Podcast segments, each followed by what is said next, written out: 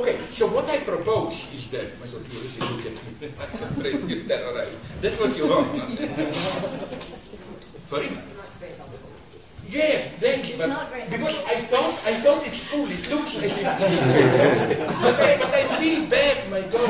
Why do you have to do Yeah, it? slaves. This is I Where- know know. Sorry? No, but you know, I, I am for slavery, but for honest. I am a fascist. Like, you know, slaves should be treated nicely. You, you should beat them, but only when it's really necessary.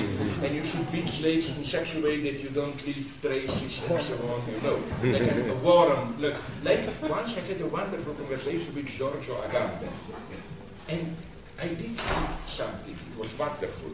Because you know, liberals totally misunderstand him. No, I'm serious. Uh, they think that the point of Agamben's Homo Sacer and so on is Judith Butler here misunderstands him in a liberal way. That the point is Homo sac homini, whatever, are those who are, you know, not fully integrated, outsiders living in this grey area, not in, and that the point is to render them visible, you know, to speak for them. But Agamben, of course, he is a polite guy, he doesn't want to talk about this publicly to create enemies. But privately, once he exploded with this, he said, he told me, no, this is liberal topic. This, you know, there are some marginals whose word is not heard enough, and we should open the space that everyone is integrated. That's not his point at all.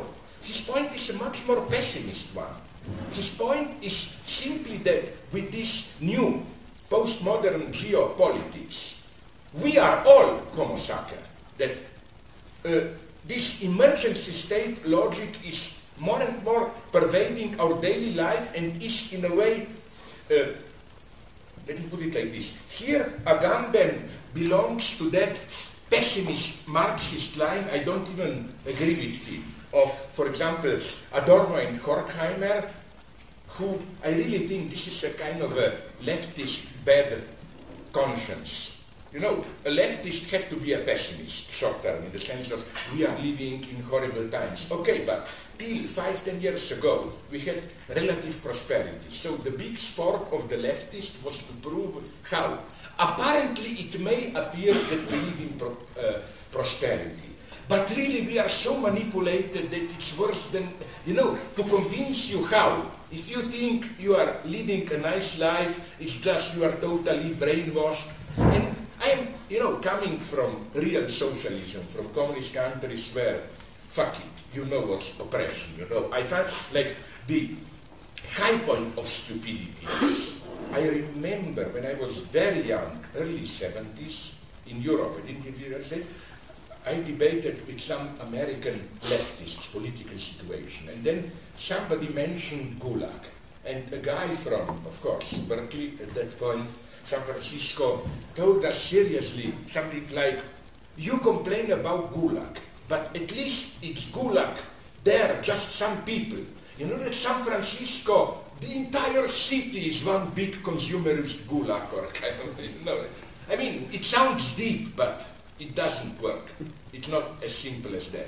So what I'm saying is that back to Agamben, that Aga- you know it's, it's the same with uh, Adorno Horkheimer. Their idea is precisely our, as long as they were relatively successful consumerist societies, are approaching a certain. Here they were. That's the irony.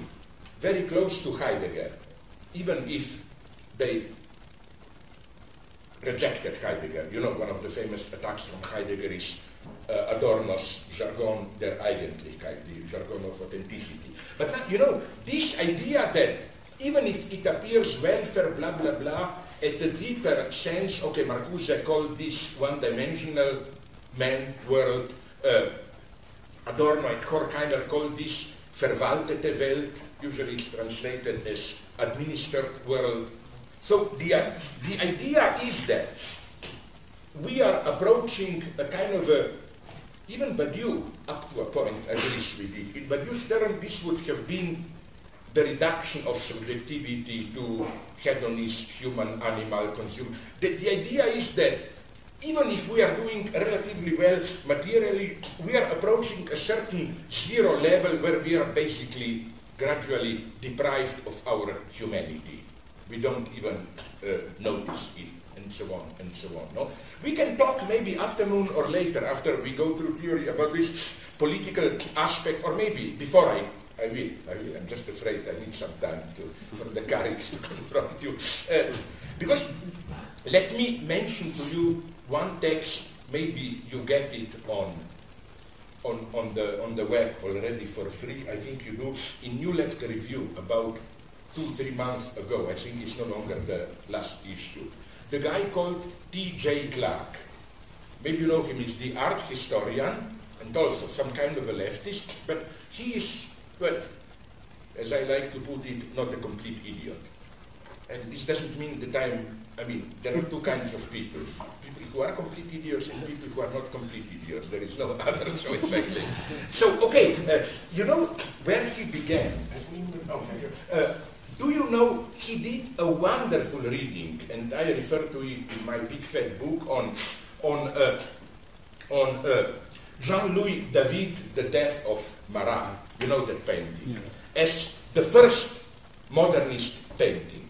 And this is what I like. He makes a simple observation, and as far as I know, you can correct me if I'm wrong, but I am asking around did anyone already, of art historians and so on, not only noticed it, but noticed the meaning of it, namely how weird this image is.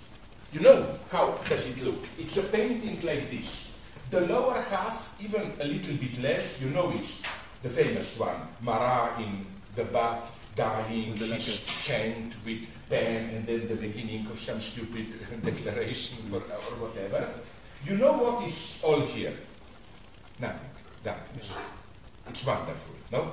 And uh, my idea, the way I did it, do it in my third book, is that this is the first of the black squares and so on. No, you blow into this and you get uh, and you get not Kandinsky, sorry, Malevich. No, and so no, because you know why I think it's so wonderful, because uh, in a way, even for ordinary people, revolutionary activity is seen as something which is not just happy dreaming, but has a terrifying anxiety dimension, like who know what will come. You cannot but read this as some kind of, you know, we can do heroic deeds, but against the background of some dark abyss, who knows what will be. And I even, in my book, try to imagine, uh, I try to imagine uh, a kind of a really totalitarian version of this painting.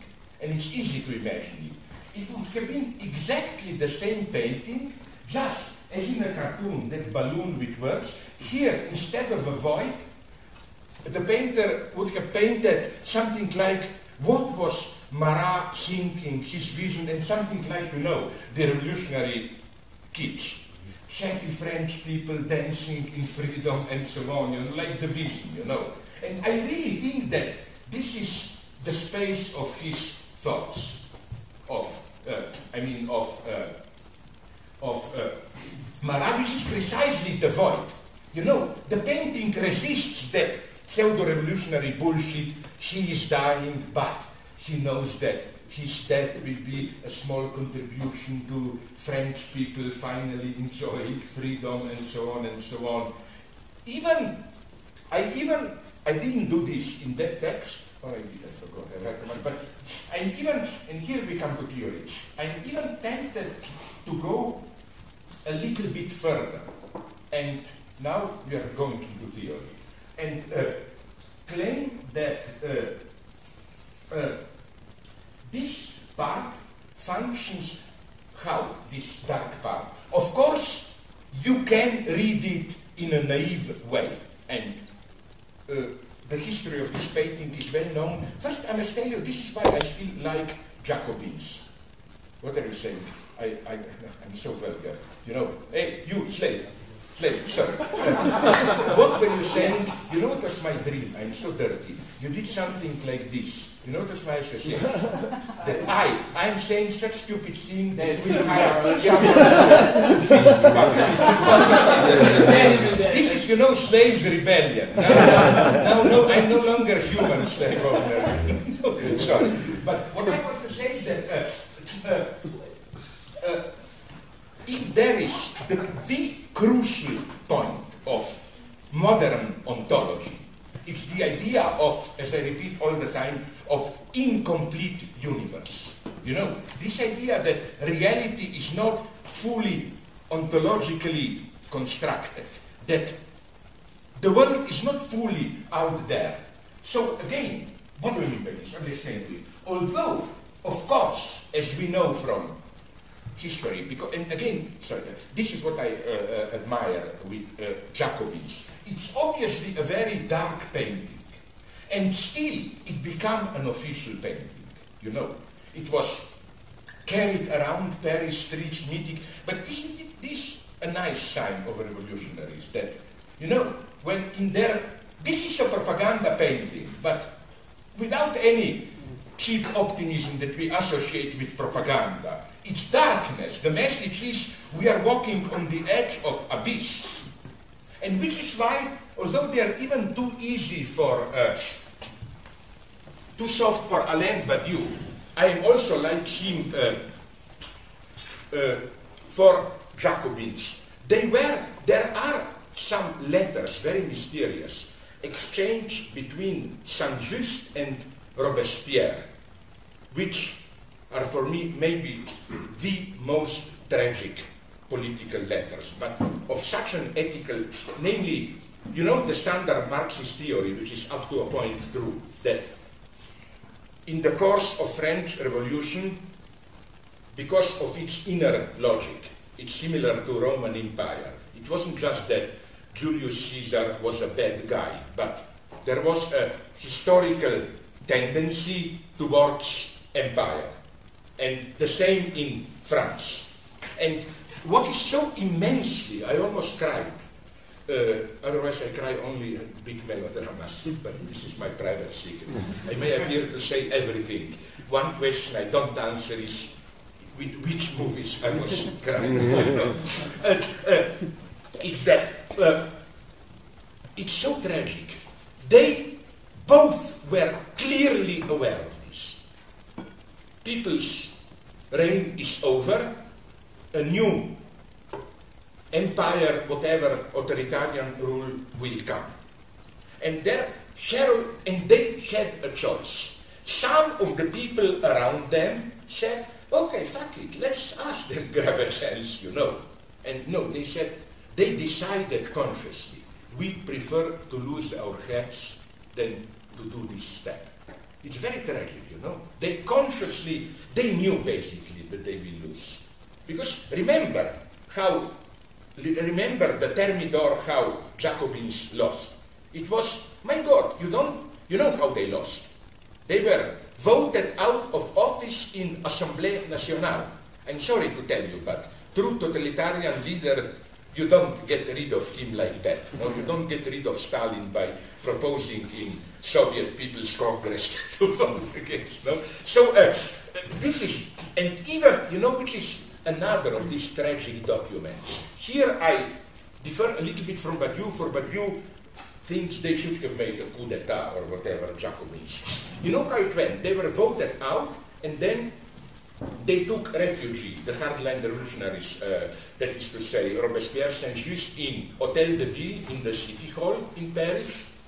And there, some radical supporters of Jacobins tried to push Robespierre to sign an appeal to the people directly. Overthrow parliament, let the people introduce a direct dictatorship, take power. And it's one of the most beautiful documents. Although the right wingers, but it's proven that it's wrong. The right wingers have their own reading. Uh, it's beautiful. Maybe because it's so beautiful, you no longer can see it in that in Quatrième, in that uh, Jewish part, Le Marais, you have the Museum of Paris, and I was so sad. It was there till recently, two, three years ago, they removed it. That very document, and you have Robes, and then stopped. But you started to sign it, and then he said, No, I'm for legal order, democracy, I cannot do it. And he knew this means his death, you know. The, the right wing myth is that, uh, is that something simply interrupted him, whatever. Right wingers are really evil here, you know. They, they don't want to, because uh, Robespierre was such a tragic figure. You know what he was doing uh, in days before that Thermidor meeting where they ousted him? No police arrests and so on. He was, this was the great naivety. He thought one big speech by me and we will win. And he was seen for hours walking around Paris alone. And everyone was just uh, think, oh, what is he thinking? What will be the next speech? And so on. No, there was some uh, tragic greatness in these guys. No, even in early Lenin, you can find this some data in my Lenin introduction. You know, there was an attempt on Lenin in 1918. How did it happen? It's unimaginable. You know how it happened? Lenin, alone with his private chauffeur, alone in an open car, approached Kremlin. There he saw some women debating, and the women started to shout at him, Hey, you, you promised us freedom now, we don't even have enough to eat, blah, blah. Lenin stepped out and started to debate with them. Hmm. and then one woman shot him, and then it was total chaos. A guard shouted at Kremlin, Lenin's wife Nadezhda Krupskaya came and said, my God, what to do? Then, this is demonst- then she said to the guard, listen, there is a store around the corner there where I heard they got some lemons from the south. Go there and buy some lemons, maybe this will, you know, it's incredible. Or you know what happened once? This is demonstrated to Lenin in 1919. He went again with his chauffeur to, in the evening, to give a speech at some high school the end of the year. And on the road, in suburb empty, some uh, three small gang bandits stopped the car and threw them out. They didn't know who he is, chauffeur and Lenin, and stole the car. So the two of them then had to walk for half an hour to a police station, claiming, "Can you phone to Kremlin?" And the point is that those policemen didn't know them and said, well, "You are Lenin, fuck off." So it, it was still possible for this to happen, and it's only in 22-3 that the Soviet state that we all like and love, you know, where things like this cannot any longer happen, emerged. So again, but let's not okay, let's not get lost here. Let's go back to that painting. This was just a small celebration of authentic revolutions and so on. Uh, uh, uh, you know, although you can uh, say that the picture, the painting, David, the death of Marat, is realistic, uh, because it's well known what he meant within realist logic that upper dark part to be. It's the wall. It's simply, she wanted to emphasize the loneliness of Marat and how he lived in a modest apartment where the wall, uh, he even, here things become mysterious because at the same time we know that the wall behind on that wall was not as ascetic, just dark with scratches, that it was kind of uh, how, how do you call it, that stuff with flower motifs that you Wallpaper. Sorry? Wallpaper. Yeah, th- there was wallpaper, more kitschy wallpaper there. But what I want to say is this. I think modernism begins when, as if you look at the world as an unfinished world. You know, like you have realist painting here, here, but it is as if parts of the painting are unfinished. You know, the way you phenomenologically experience the painting, it's as if These are simply just, how do you call it when the painter, before doing it, just makes some check. It's just the chaotic background, as it were. And the idea is that although maybe he wasn't fully aware, but it's clear that he was uh, playing with this. So again, the idea being that you have a certain structure of reality, but this is not all. There is some, the way I call it in my books, chaotic, pre-ontological, not even reality. You know, like you have to have, you know where I had a very naive, this is total naivety, but I had a wonderful experience. Uh, I hate these warm countries and so on, where you dance and so on. Like I think that that in in uh, in uh, Brazil, I think that Bahia should be bombed. People are lazy there. Dance. I like Sao Paulo, dirty city, and so on. No, uh, but uh, what there are two dream countrysides for me.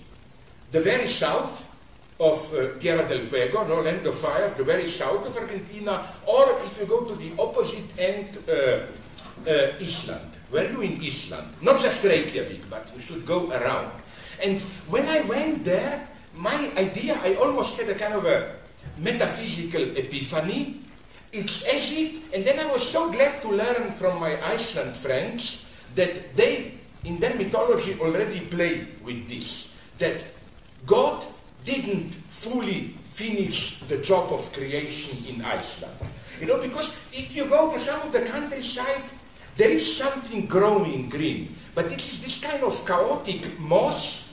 It looks, from our naive experience, that it's not yet, it's as the northern part, you know, as if God was just playing with some, uh, with some plant life, but didn't yet fully finish creation, no? That's why, again, I cannot resist it. If I were to choose a place to live, independently of friends and so on, it would have been somewhere to the northeast of, uh, of uh, Reykjavik, out there in wilderness. Okay, now let's go on. Why is this important? Uh, because uh, uh, now I will make a crazy jump. Uh, first, let's go on with paintings. Can I just ask you something quickly? Of Um, course. So why don't why don't you include the lack or like the not all as part of like reality itself? I do. Yeah. You do? I do. I do. Because it, you were saying that uh, when you say that uh, reality is not fully ontologically constructed, why isn't the you know what I mean? Uh, Why is it that? like why isn't it included? Because like you, you seem to be making a distinction between the pre-ontological Yeah. and the fully constituted reality, right? Ah, So, like not everything the is not everything guy? out there is reality. Are you the, who is the selling guy? It's, it's you. It's you, the selling guy. Saying that? Selling, Selling. selling. Oh, the shelling. Yeah, yeah, yeah, yeah.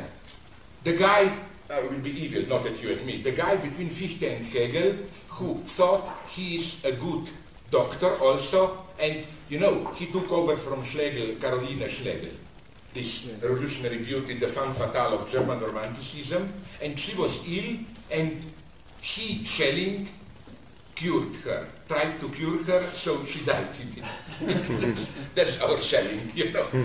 but she was good. She was to the end for Jacobins. As long as she was there, Schelling was a leftist. Then he turned. no, no, no, this is, I have a book on her.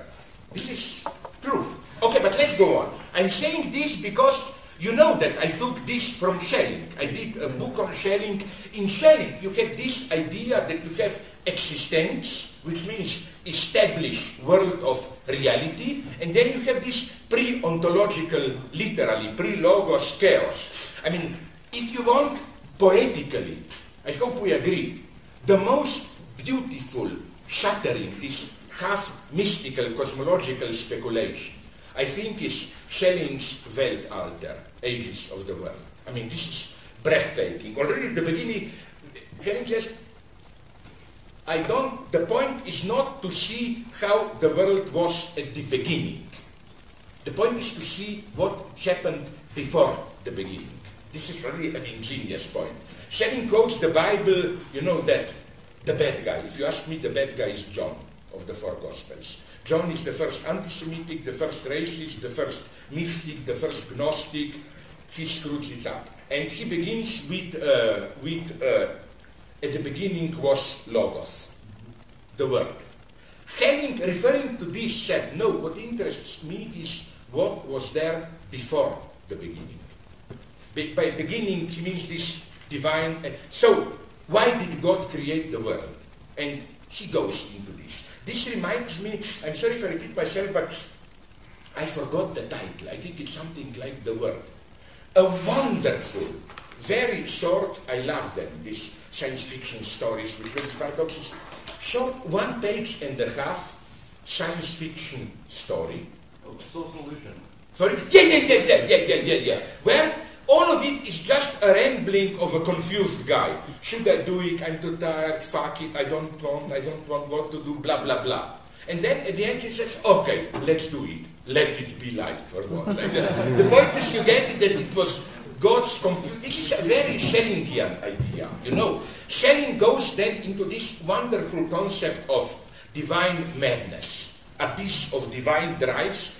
Basically, I put it, of course, with a certain irony, but literally it's true. As you must know, Schelling idea is that, I'm very evil here, God created the world, this was what we call in psychiatry, this labor, work therapy, you know, when they tell you do some work and it will help, you know, that literally God created the world, pronounced the word to, to save himself from his own madness. And uh, what I want to say here is that uh, Schelling then, this is his typical genius, evokes a typical, to, he says, he asks Schelling, how should we understand this? God pronounced a word. And he said, this is Schelling at his strongest. When he's dealing with the highest speculative point, you know, but then all of a sudden he clarifies it with an everyday situation. He says, isn't it often that, again, we are confused, we try to under, and then all of a sudden you find the right word. And he said that creation should be conceived like that. It's not out of nothing. And here, even my Jewish friends are telling me that Schelling was right. Do you know that uh, uh, the first thing every good, every guy who really knows Talmud and all that bullshit will tell you, that uh, the first mystery is that uh, Elohim, or what the word in the Bible which is used for God, is plural. It's singular, plural, whatever. And this also explains this strange hint, you know, when God says, let's create Adam on our image. He speaks in plural. He says, let's create someone like us. Like, it's, this also explains that obscene, but for me it's the greatest, uh, obscene sin the beginning of the book of Job, you know, when God, basically, God had a nice dinner with devil, and then in the conversation, cognac after dinner, they debate, are people faithful to me, blah, blah, blah, and they make the bet, no? This is all part of this, I, and this is what I say then to annoy my Jewish friends, I tell them, to tell, is to tell them, of course, you are not truly uh, monotheistic. My Lacanian paradox would have been Jewish God is still one which is many. To get real one, you need three. Or as Alain would have said, one has to be marked, repeated. You know, this is what Alain has it very nicely that one is not the beginning. You don't begin with one. What you have at the beginning is zero and multiplicity, multiplicity, which shouldn't be translated as uh, Hardt Negri multitude. No. So again, let's go on. Uh, again, you find already in Schelling this idea of uh, that our reality is not simply things are like that. It's kind of a fragile construction based on or emerging out of some kind of a pre-ontological chaos. You know, it's as if here and there, and this is also the best theory of evil. It's very deep. In Talmud, somebody told me that uh, the origin of evil isn't it a beautiful dream? Now you will tell me this is bullshit. Of course, I don't believe in it. I'm totally uh, an atheist. But I think that uh, we can translate all this in very materialist term of the real, symbolic, structuring of the real. You know what's the most radical uh, Talmud ontology? Two features. The one is that before our world, God made other universes, but they were a failure, so God destroyed them, erased them. But he was not careful enough, not completely. And that evil are the remainders of the previous uh, destroyed world, worlds. I love this, how what is obviously crazy theology, maybe even nonsense, how useful it can be. For example, maybe you know it, I'm sorry I repeated another example which is my favorite one. Because Quentin Meillassoux, you know, after finitude, the speculative he uh, refers to it, but I think he is too dismissive. Do you know this debate? I don't know, maybe some of you know who he is.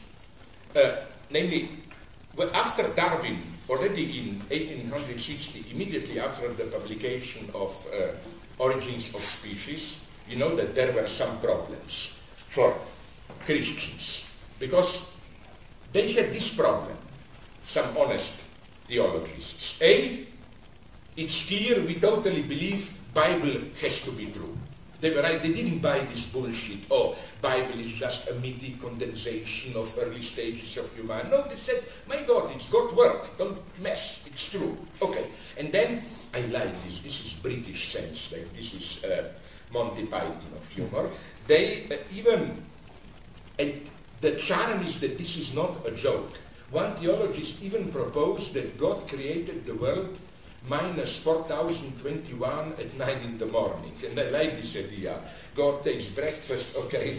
Mm-hmm. okay, so uh, the problem was how to combine this with obvious fact. They admitted it, that you cannot play with Darwin. He really demonstrated, and all the proofs, fossils and so on, know, that the universe, even on Earth, is at least millions of years I hope you know the solution. It's an ingenious one. How to bring these two together. Ah, a theological friend of Darwin found the mega solution. Of course, God cannot lie, so it's true. Our world was created 4,200, blah, blah, blah.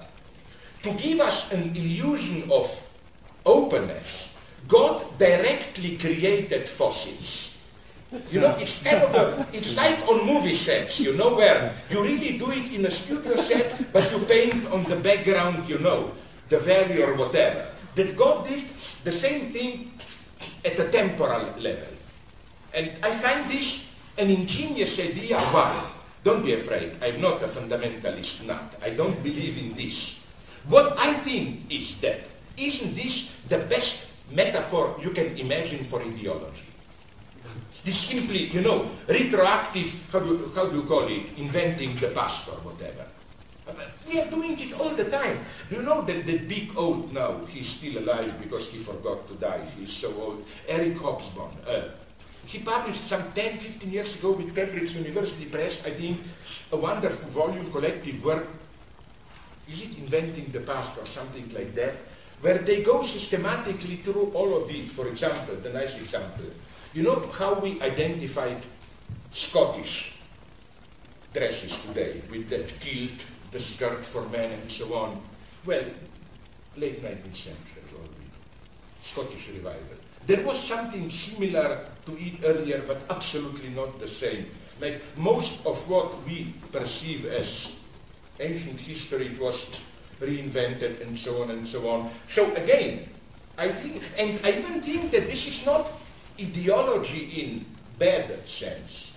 I, there is a whole chapter on this in my book. You can read there how, uh, what fascinated me, this is the idea that I want to give to you of this ontological openness of reality. I always quote this Borges uh, line, which is famous about Kafka. You must know it. That all, uh, with every writer has a how do you call it? The ones he plagiarized, predecessors, forerunners. But a, a, truly great writer creates retroactively his. For, and he gives the example of Kafka, no? The idea is that, of course, we know who were the predecessors of Kafka, name them Edgar Allan Poe, Dostoevsky, William Blake, blah blah.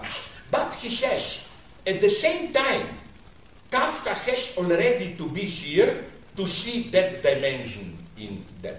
Now you will say, okay, what's the big deal? This simply means, from today's perspective, we read them in a different way. It's not as simple as that. Why not? Because this would still have implied that they were fully what they were, and now from our totality we read them non-authentically in a different way. Like, okay, the greatest master here, of course, is St. Paul, which is why I like him, like Alain Badiou, you know. It's clear that Jesus Christ in himself was just a stupid, confused loser. And it's absolutely clear that uh, it was a typical situation of what Lacan means by, but it's nonetheless authentic, I'm not making fun, as point de capiton, you know, in the sense of a quilting point, where you add a signifier and everything retroactively changes. The, although there are some hints, redemption, blah, blah, blah, but as we all know, the death of Christ was experienced as a mega trauma, failure. And the genius of Paul was to, as it were, reread, reinterpret failure as the ultimate triumph. Okay, so, uh, but what does this mean? Again, uh, I also quote here of, you must know it. The idea I'm referring to here is this idea from some French historian, André Monglond, who knows him. The point is that he was quoted by Walter Benjamin. You know, where he says these are famous lines that uh, often we have historical phenomena, like works of art, whatever, which are like, it's a nice technological metaphor, shots on a film you take in the old-fashioned camera, where you take shots, but only in the future the developers, how you call them, for that film will be, so only in the future we will be able to read it. And okay, Benjamin says many works of art uh, work like that, and so on and so on. And I agree, it's literally true. For example, no, I didn't use this in this book of mine, but Oh, I forgot. For example, in Shakespeare, I mean, I'm sorry that I'm very traditional here, but Shakespeare was a genius, hmm. I claim. You know, you find so many passages in him which are as if once I wasn't tempted to say as a kind of a theoretical irony joke. I wanted to write a text proving in detail which of Lacan's seminars Shakespeare was reading, you know, like the idea is that he was reading Ethics of Psychoanalysis was my favorite at that point. Uh, uh, Richard, not the third, the guy who, uh, the evil king, you know, Kingdom for a Course. Who, I totally buy historical revisionists. He was really a good guy. It's all Tudor plot. You know, Tudors took over after, and because Tudors were the true bandits, and to legitimize their rule, they killed everyone around and invented histories. Okay, but Richard II, the guy who got more and more hysterical and uh, at the end he is liquidated, uh, uh, it's breathtaking how. And you know, when Lacan says that uh, signifier, he uses this mysterious expression which is a very precise one. Signifier can become a sign of love, not signifier. And he means something very precise. We don't have time to go into it because uh, this is one of nice things for me with Lacan. The early, yes, immediately, just to finish. The early Lacan was, to put it bluntly, against love for desire. The idea is desire, paradox, abyss of desire is authentic, and love is basically an imaginary, narcissistic how should I put it, gentrification, control, downplaying of desire. In love, in other words, love is constitutively narcissistic. You like your mirror image, whatever, your own, and so on and so on. But then, all of a sudden, and precisely beginning with seminar 11 and later when the topic of the real, the drive enters, love becomes more authentic than desire. As he puts it, love is the way drive in its brutality can be included into the symbolic order. So there is the sign of love. Okay, listen at the final monologue before he is killed. At the very end of Shakespeare's Richard II, it's like Lacan put into poetry, you know, with precisely this expression, music as a sign of love. It's, okay, we don't have time to go into it, but let's go back. So what I want to say is that, okay, you, and then... Just really briefly. Um, I was just curious, uh, if I'm not mistaken, the part where we were talking about Kafka, Yeah. that comes out of the discussion we have on the vanishing mediator, correct? Already, the, no, no, vanishing mediator is in my early, early book for they know not what they do, no? Right. But I do it here, I don't know, okay, I repeat it so often that it doesn't matter. But, but just out of curiosity, I was wondering if you're going to continue on that line, if you could explain the difference between the vanishing mediator, mediator and après coup and Lacan. Right? If there, if there's like a Oh my god, that's a tough question, and uh, okay, maybe it would have been totally. I would like at some point in the future, uh, because uh, uh, I agree with your question if its implication is that we shouldn't simply identify the two, because the obvious solution would have been the identify, the, that is straight to say that the mediator vanishes precisely because après coup it is. In other words, to put it ironically, we are all Stalinists, if we want it or no. We are all, you know, like all history is like Stalin's images where Trotsky disappears or whatever, you know. We are, but it's more, uh, uh, it's, I, I think it's more complex because first, the problem is not only the past, it's it's the future also. Okay, but I don't go into it now, sorry. Let me go on with this one. Uh, you know, again, it's not enough to say simply, let's talk about William Blake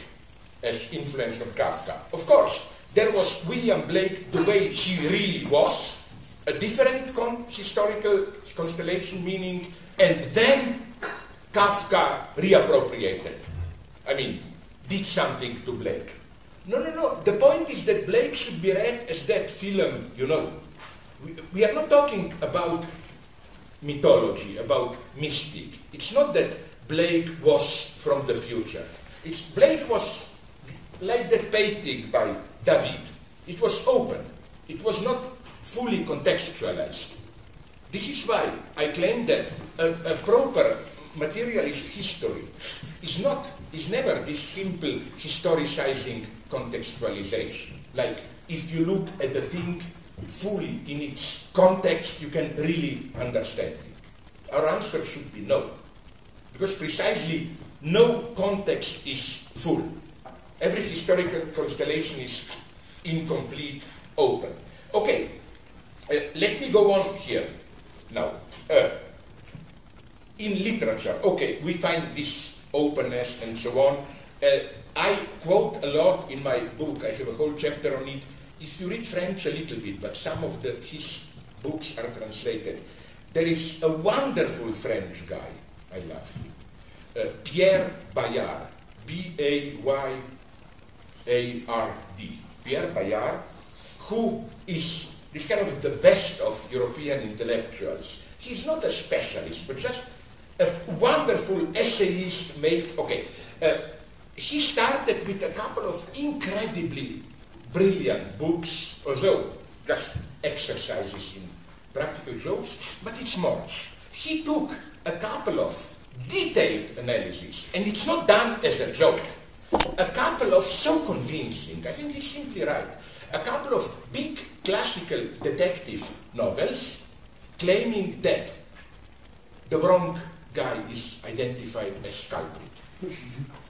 And for example, his most famous case is, you know, one of, don't underestimate, I did it a lot of time, Agatha Christie.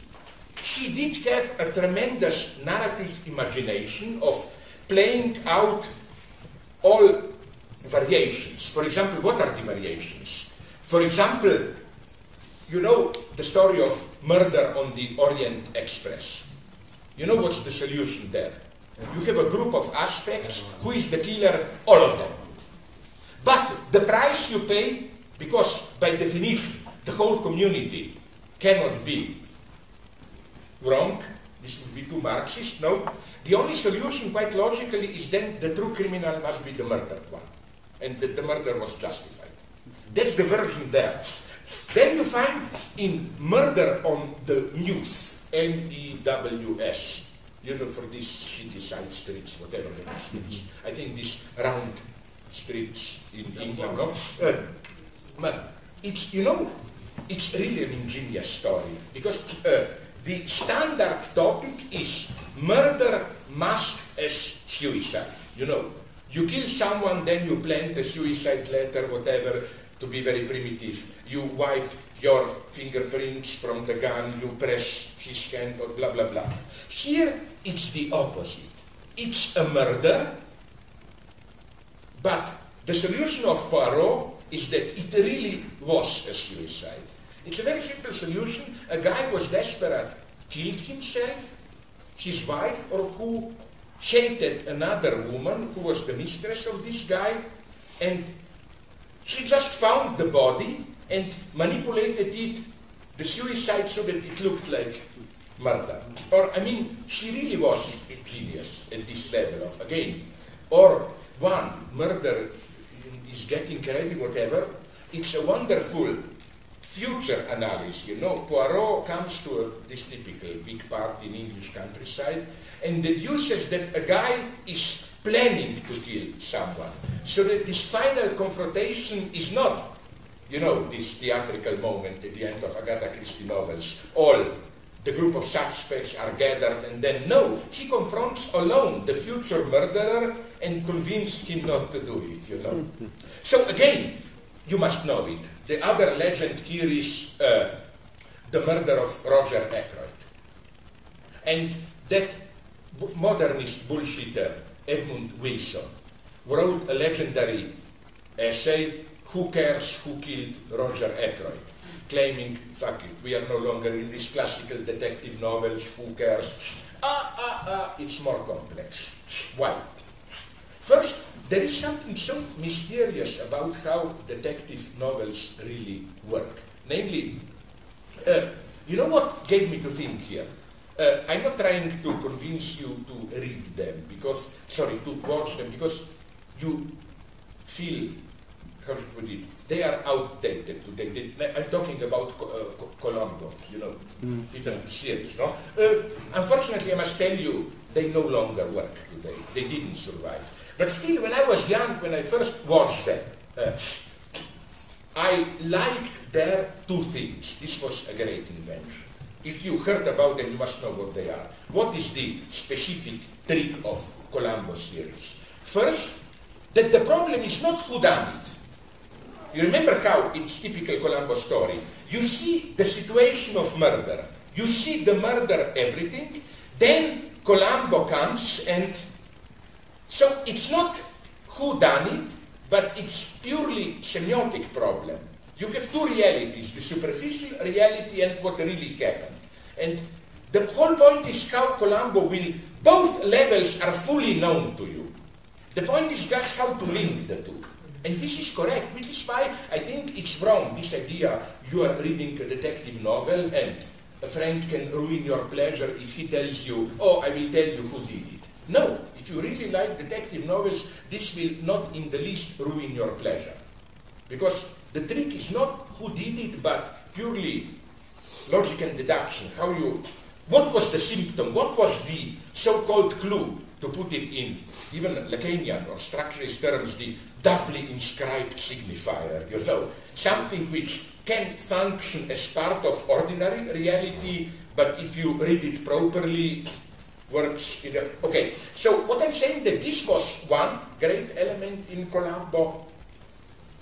Second one even more mysterious. If you watched any columbo did you notice something very mysterious totally irrational from the standpoint of ordinary logic. Okay, after the murder, police comes, Columbo comes there to the house where the murder, whatever, and in a very mysterious way, he immediately knows who did it. And then the whole point is this double game, how he will prove it. And this is the clearest case, I claim, of, uh, of what Lacan meant by subject supposed to know. You know, this is it. It's totally non-explained how, but Columbo knows. Absolutely no. Because then the whole point is, you know, this typically, it's already a bad cliche. Columbo, he comes there, oh lady, can I ask you? Then he goes out, everything will say, oh, sorry, just one more question, or whatever, all those games, no? So, what I'm saying is that uh, uh, they are complex things, they are much more enigmatic, these whodunit novels, and again, in Roger Ackroyd, again, something prohibited happened. You know, you have in detective novels this figure of, it can be Dr. Watson or Colonel Hastings, I think, in with Poirot, this innocent, stupid, again, the big other, appearance, ordinary guy standing for common sense, who reports on it. And this guy stands for social decency, common manners, so by definition, he should be innocent. It can also be not a personal friend, but just some, some someone who stands for common sense community. Now, you know what's the big trick, no, in Roger Ackroyd?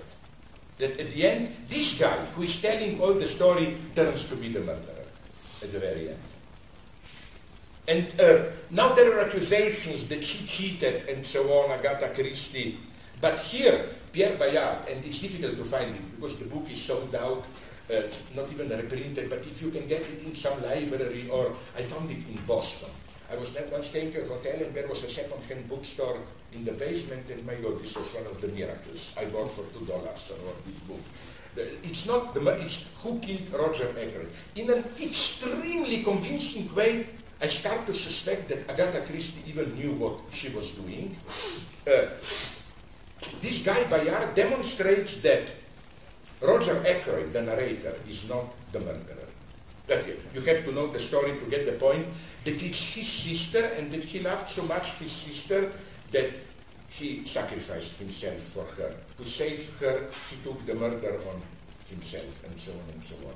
It's, but no, it's not just psychology. It's through wonderfully precise, detailed reading of clues then he does the same for Sherlock Holmes, The Hound of Baskerville. Absolutely convincing. Absolutely convincing. I even forgot who, but again, the murderer is not the one who is the murderer, and so on. Uh, uh, so this guy, Bayard, back to the point, he did something wonderful. He wrote a also a book plagiarizing, this is where future enter, plagiarizing, I have even a chap uh, chapter on it, I think, in my big fat book, plagiarizing from the future. This would be something like, you know, his reading of David, although his examples are mostly, not all literary, would have been that it, it is as if David, in this moment, with this chaotic background, pre-ontological, as it were, plagiarized from the modernist future. That it is as if he got a sign from the future. He came 100 years too early, which is why, again, T.J. Clark is right in saying that this is the first modernist painting. The second one comes only at the late 19th century, but he was 100 years early. And here, to describe this logic to you, of course, Bayard is not a mysticist. He is not a New Ager who claims there is some atemporal uh, uh, eternal order where future is already written and we can read signs from it. No, no, no. He, his idea is that uh, we are getting signs from the future all the time.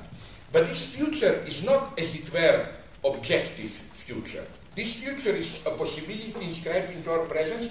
Uh, can, can, I tell you a story which is, again, one of my, maybe you know it, I repeat it all the time, it's beautiful. One of my favorite, this temporal paradox science fiction stories. It takes place in United States in 24th, 25th century, a couple of hundred years in future from now. And the idea is that at that point, a little bit of time travel was possible. It was possible through a machine to go back for a couple of hundred years and to return. Okay, the hero of the story is an art historian who is fascinated by a great mid 20th century American painter. Basically, the model is Jackson Pollock, whom I hate. He's a drunken idiot. My favorite is Mark Rothko, but that's another story. So he travels back. He wants, my God, to see, to, to meet the guy. No, like your Eugene, my God, who wouldn't like to travel back to meet, I don't know, Shakespeare, whatever, no? So he goes back to follow his career of the Pollock figure when Pollock was still in his 18, 19, a young guy, and it's okay. He ends up in Greenwich Village, mid 40s or whatever, and is shocked to discover that this guy is a totally corrupt, drunken idiot, what Pollock was, if I may add, uh, and that uh, not only this, he is stupid, uh, drunkard, but that he is corrupt, evil. What happens is that the historian, art historian from the future, befriends, becomes friend with him, and this evil guy steals his machine and escapes into the future. so now you can guess what happens. The only thing that remains to the art historian is to take over the role of this guy and paint his masterpieces because he knows them from the future. So you know, he himself was, that's what he didn't know, the guy who did it for the future. I mean, I think that the time of creativity is precisely uh, this, this type of of circular time, you know. Uh, I just, okay, but let's go on. So again, let me, now I will do something crazy. I will be, who was here? Was it you who knows about genetics? And you, you, you, you are the one who knows about quantum physics and so on. Now, please don't kill me after I finish. Just listen to me with great mercy now, of course, Putin, no? But uh, isn't it that? Now, it's, I admit it, I confess to you. All I know is from this, you know, popular introductions and so on and so on. But at least what I get from these popular introductions, it is this idea that in the quantum reality you can ontologically cheat a little bit. They, they always use for this elements which emerge out of zero and immediately disappear. This idea that something can appear and disappear before it's registered, as it were. By the, so again, I will not go now into. They even use one of the was it Brian Greene or who uses this banking metaphor where he says, let's say I want to take a flight to New York but I don't have money enough on my card. But I discovered that in that other city, they have a slow, not yet digitalized system where it will take one day, two before. If I pay with a credit card, the bank will. So I can buy the ticket and then cover it with money before, before the bank will notice it. You know, in this sense, I can, as it were, ontologically cheat. I found again this idea tremendously. You, you, you see what I'm aiming at? That we have some reality which is constituted, registered, but you can, as it were, through these fluctuations ontologically cheat. Like things can happen which then retroactively are undone. You can, as it were, Brian Greene uses the term, borrow from the future. You know, Sorry? Reverse causality, where the yeah, yeah. future affects the past. Yeah, yeah, yeah. Now, uh, all this, again, I'm not saying anything like to commit myself there. Although I know what Richard, everybody knows what Richard Feynman says now that nobody understands quantum physics, and I know what this means. Not the stupidity of we are all bluffing, but something very deep about history of science. The idea is that uh, modern science, it begins with Galileo, no longer can be translated into our ordinary daily experience. Things happen there, it's a radical gap between scientific universe, reality as described there, and our daily experience. And Because if you look at early physics, not even science, Aristotle, what is he doing? He's simply describing our daily experience, heavy objects fall, blah, blah. With Galileo, you have the first complication. Because according to our spontaneous ontology, things move, a thing moves if you push it. If a thing is left alone, it is at peace. As you know, for Galileo, it is not peace, it is this, how you call it? the same speed movement. Inertia. Yeah, inertia, yeah, with, which is the zero. It's already a little bit counterintuitive. Then with, with Einstein, then with quantum physics, it's simply a world which we cannot translate into our experience of reality. But with all this said, let me repeat, maybe most of you know it, but I find it perfect.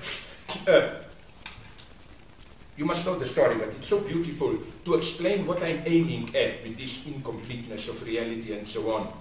I'm sorry if you know this story that I always use from a guy whom I don't like very much, but here he did something nice. Nicholas Fearn, very aggressive analytical philosopher, wrote a short introduction to philosophy where it's clear that he hates all continental tradition, but he says something wonderful trying to explain the ontological consequences of quantum physics and this, or uh, uh, uh, uncertainty principle and so on, there he is maybe not precise enough because I did read enough about Niels Bohr and so on to learn that Heisenberg was too stupid, didn't get it.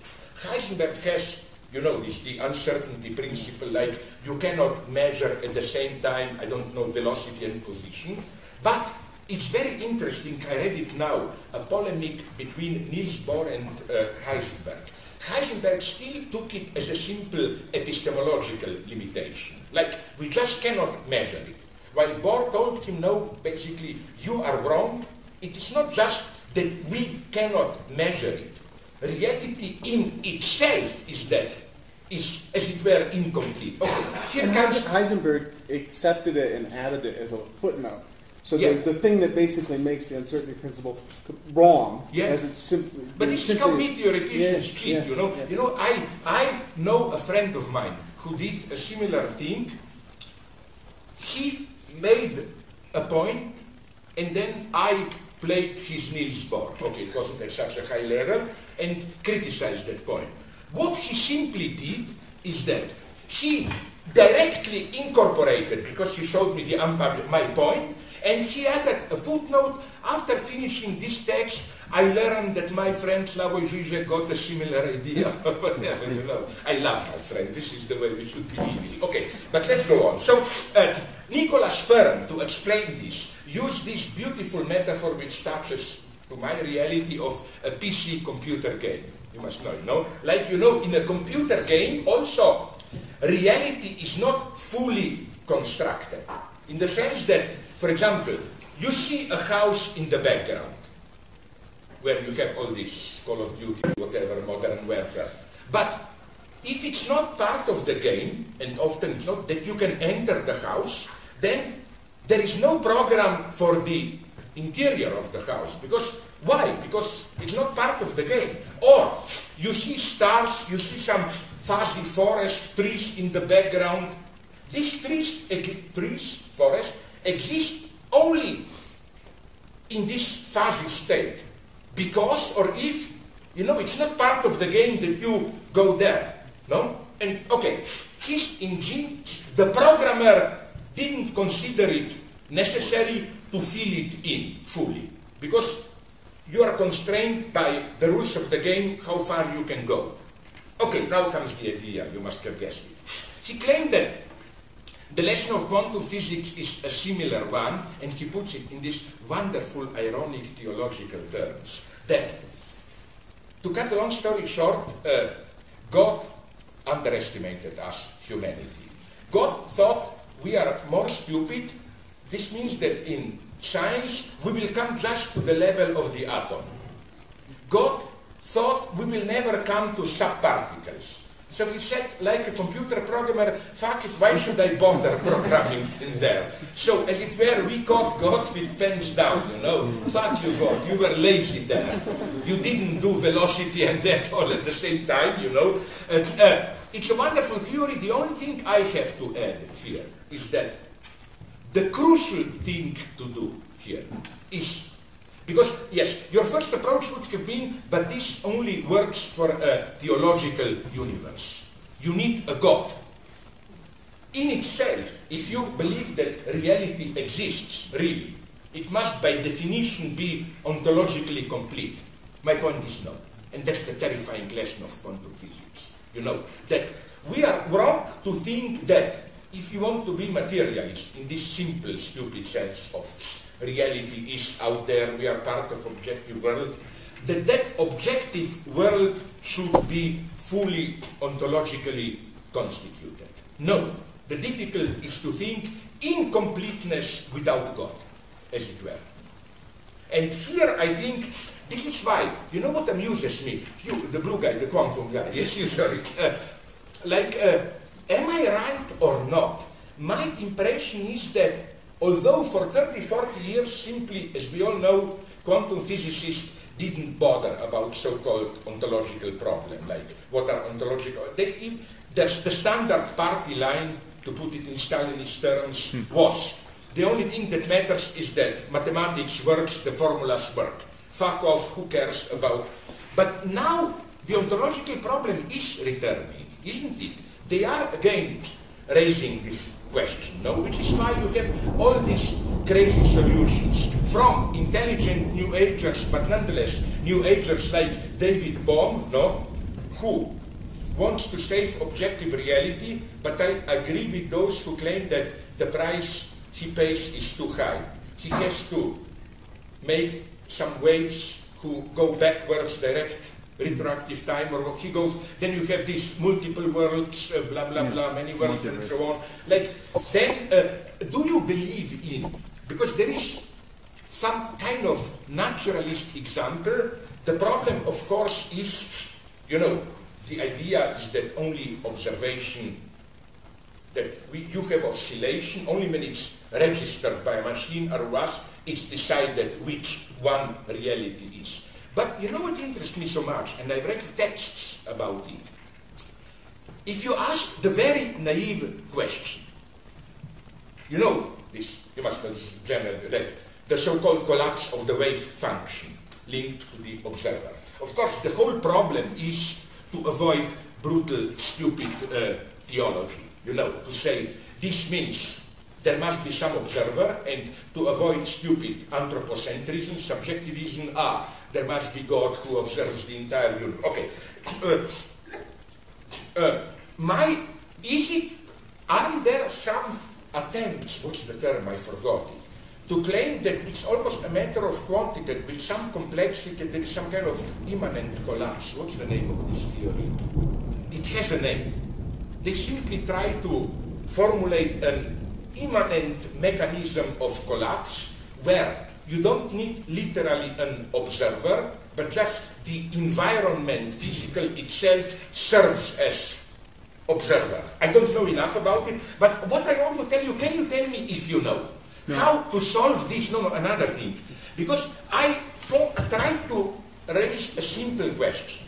Okay, at what moment precisely does the wave function collapse. And it's interesting how you have multiple theories. Some people claim the moment it is registered by a machine. You know, even before the scientist checks out the machine. But then this is problematic because then what about the status of the machine a part of reality? Then there are more subjectivist ones who claim no, there must be a conscious observer only at that point, yes, immediately I give it right. And then the third ones are simply, I think, the kind of a structuralist ones who claims know its language. It must be registered. Yes? Um, the double slit experiment yeah. deals with that. Um, I know, but yeah, and then they, they, when they expanded on it to see whether it was the the camera or the or yeah. our conscious thought, yeah. and they from what they had Yeah? come to the conclusion was that it was our actual thought, that it wasn't Yeah, the yeah, cameras yeah, yeah, themselves. yeah. But do you know that wonderful experiment? I half understood it, I claim. What was it? The French guy, Alain As, uh, the Aspect, the famous experiment, which basically proved Niels Bohr right against Einstein. No? He, uh, he, he did, as it were, exper- uh, experimentally prove that you have to Eh, I know the problem is this locality principle. You know, the problem, I mean, okay, I will now do a very primitive description. I hope you know it. The mystery is this one. You know, when you have two, two correlated particles, positive, negative, whatever, what happens to one, it always happens in the opposite direction or whatever to the other. Now, what is succeeded is you do this. You split an element into this couple of, I'm giving you a very common sense couple of particles, and you do something to one half in a contingent way from outside. And then you observe what happened to the other one. They are always correlated. Like I push you up, the other one goes down. What's the problem? The problem is that you can split these two parts into such a distance from each other that the change in the other one, like I push this one, something happens to this one. But what happens to this one depends on what happens here. But it happens faster than light travels. So you cannot say that through light, which is supposed to be the fastest way anything can move, it wasn't light. So how then were the two connected? The so-called, Einstein insisted on it, locality principle or what is violated. Things can be correlated faster than light. No? This is why I was so interested. Wasn't there recently, even in the big news, that somehow they tried to prove that that they were wrong? What? They, they tried to prove the speed of light was faster than speed of Yeah, yeah. But it was uh, cancelled then. It didn't work, no? Yeah.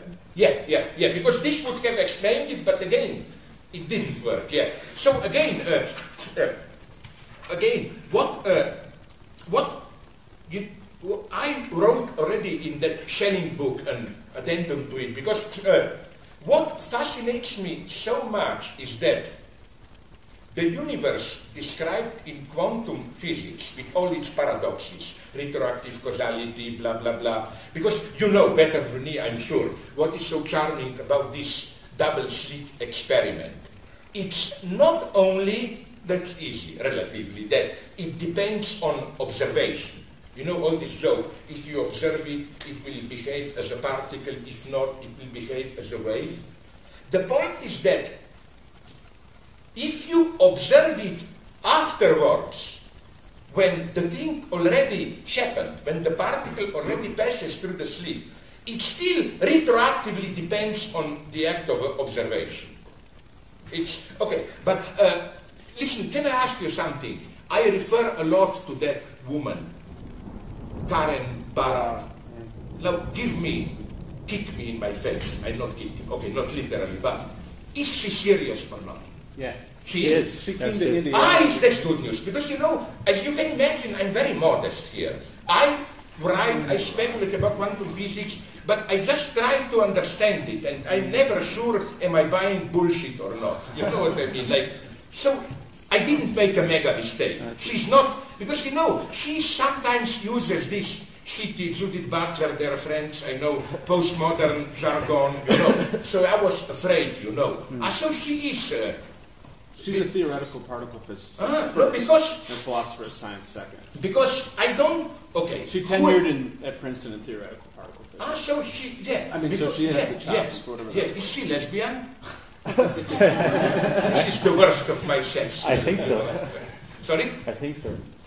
Ah, that's what I was afraid of. Once I had a nice conversation with Wendy Brown, the lesbian partner of Judith Butler. She laughed so much, she's used to my. I told her, How can you be a beautiful woman a lesbian? This is such an egotist act. By being a lesbian, you render yourself useless, you brutally withdraw yourself from half of humanity, man. How can you be so brutal, no? But, but again, she's not, you know what I like about her? Listen, this book, what's the title? Meeting the Universe Halfway.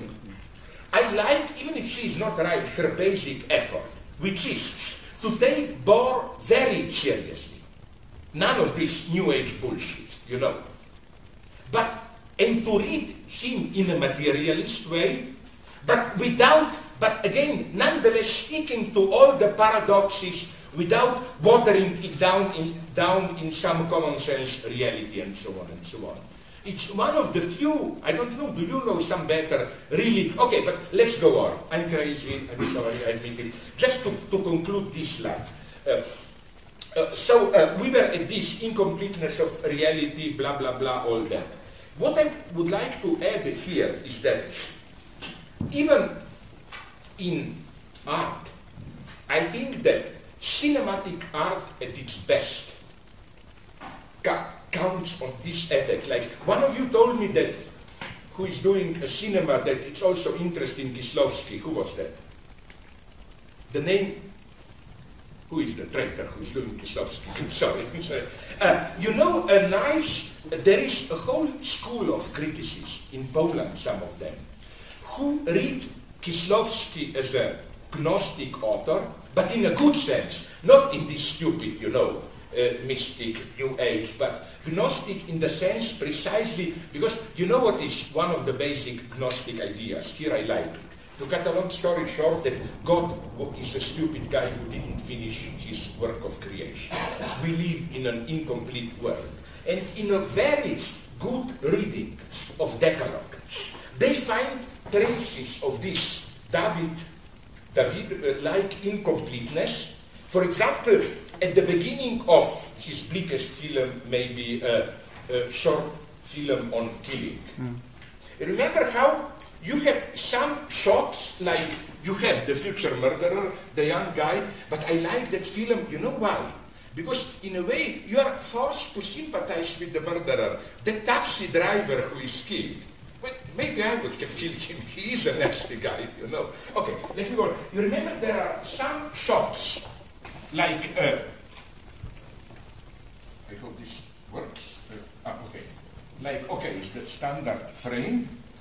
You have here a wall, and here you see the guy leaving the whatever, but this wall is done like that with, although you see it's a wall, but the way you perceive it, it's as if it's like unfinished, you know, in old frescoes. Sometimes part of it still is, and the other part is just corroded, just, uh, just, uh, uh, just stains, and so on. Although it is reality, you know, you perceive it as, in, as it's as if you are looking at the film as an unfinished, corroded fresh uh, or uh, a. You know, like here is reality, but this is not quite part of reality. And again, I think this is the mega master master masterhood of, of Kieślowski. This gentle playing with your most elementary sense of reality. Another example that I like to use. Now, okay, I'm almost ashamed to mention it, but two mega guys. Edvard Munch, Van Gogh, and Van Gogh. Okay, I'm sorry. But now I'm referring to your most elementary phenomenological experience of let's go to the mega pitch.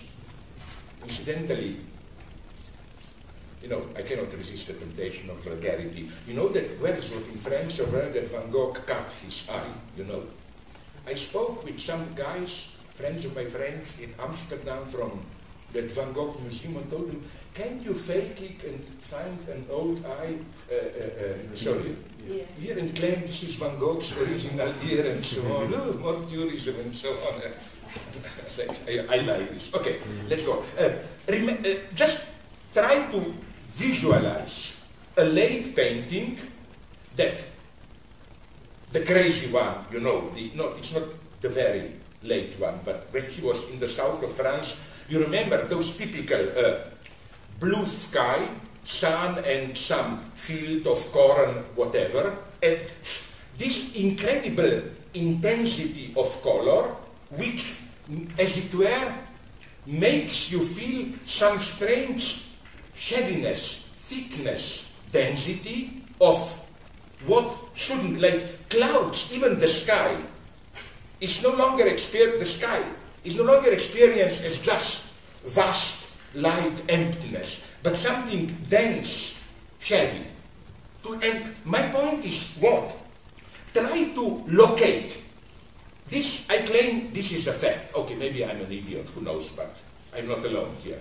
That you have this effect of, as it were, it's a kind of a weird material heaviness that you experience as part of objects, but at what level do we experience, that's what I'm asking you, this heaviness?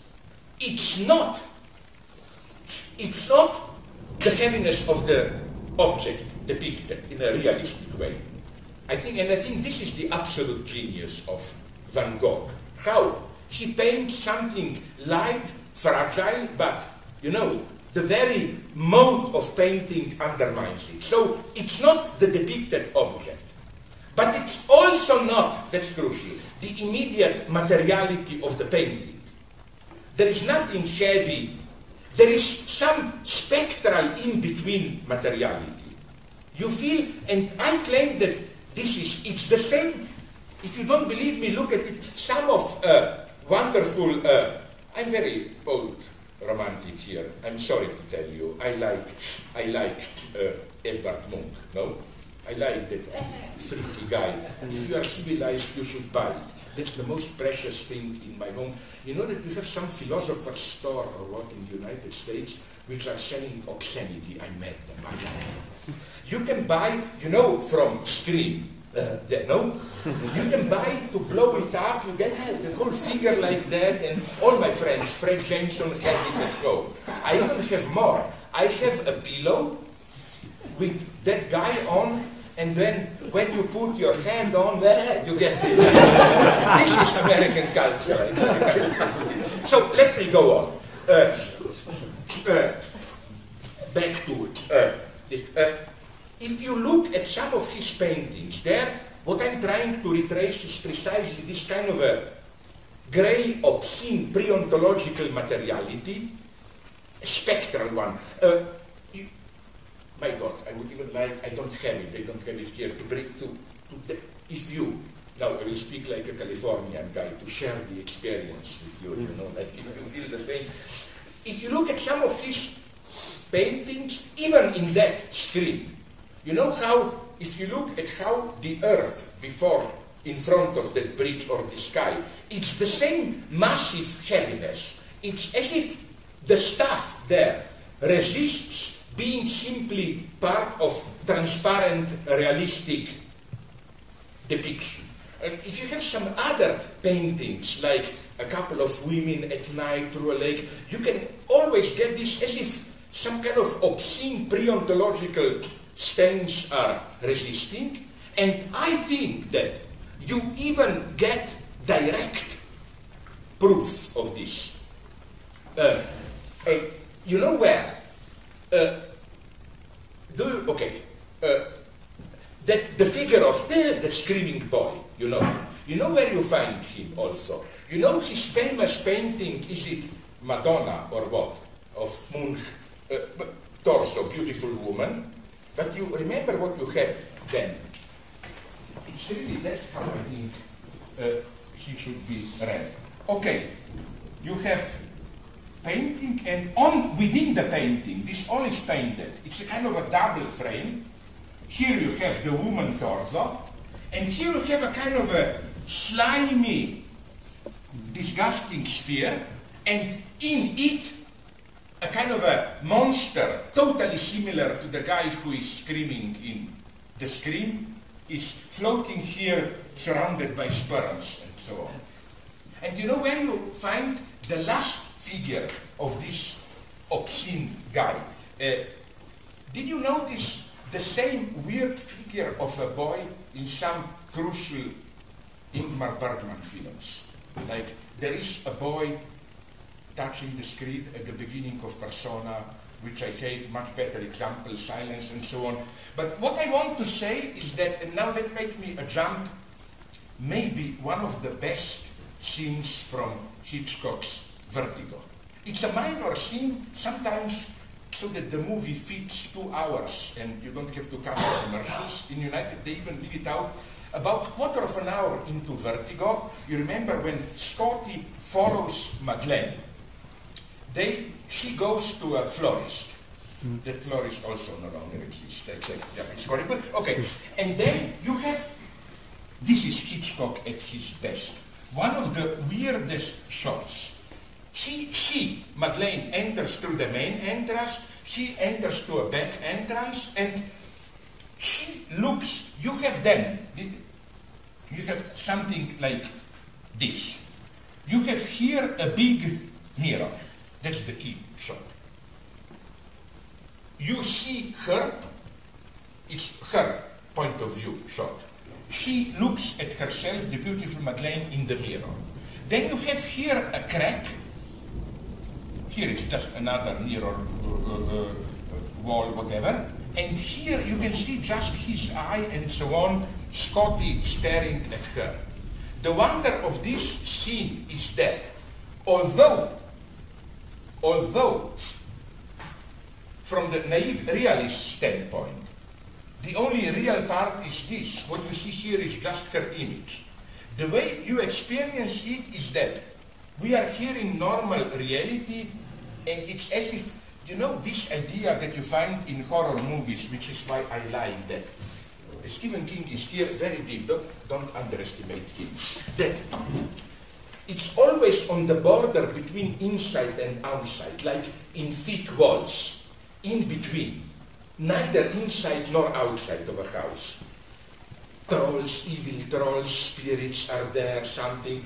The idea being that there is another, precisely the Schellingian, spectral proto-reality, and from there he becomes a kind of a spectral entity, pure gaze, looking at her. It's a wonderful, it's a wonderful shot. Listen, fuck life, it's 11.30. we go on in the afternoon, I'm sorry. I just, you know what I will do? I will try to, if maybe slaves will we are in decadent times, slaves want freedom. I know what's the tragedy. I try to be a master, but I will start to serve my slaves and so on, you know, it's decadent. Seriously, because you know, I talk about this, but this is bullshit. Like, it would be so much more effective just to show this couple of things to you. No? Because then, I'm not totally confused, I may appear, because from all of this, you can imagine what my, my point would have been, answering you, subject, that uh, in order to have the effect of subject, you need this spectral space and non-all of reality and so on and so on. You know that. I will, okay, a little bit on this in the afternoon. Life is cheap, I talk too much. But I already repeated with you the old joke, you know. You at least know when people call me Fidel, no? Speak much like Fidel Castro, you know.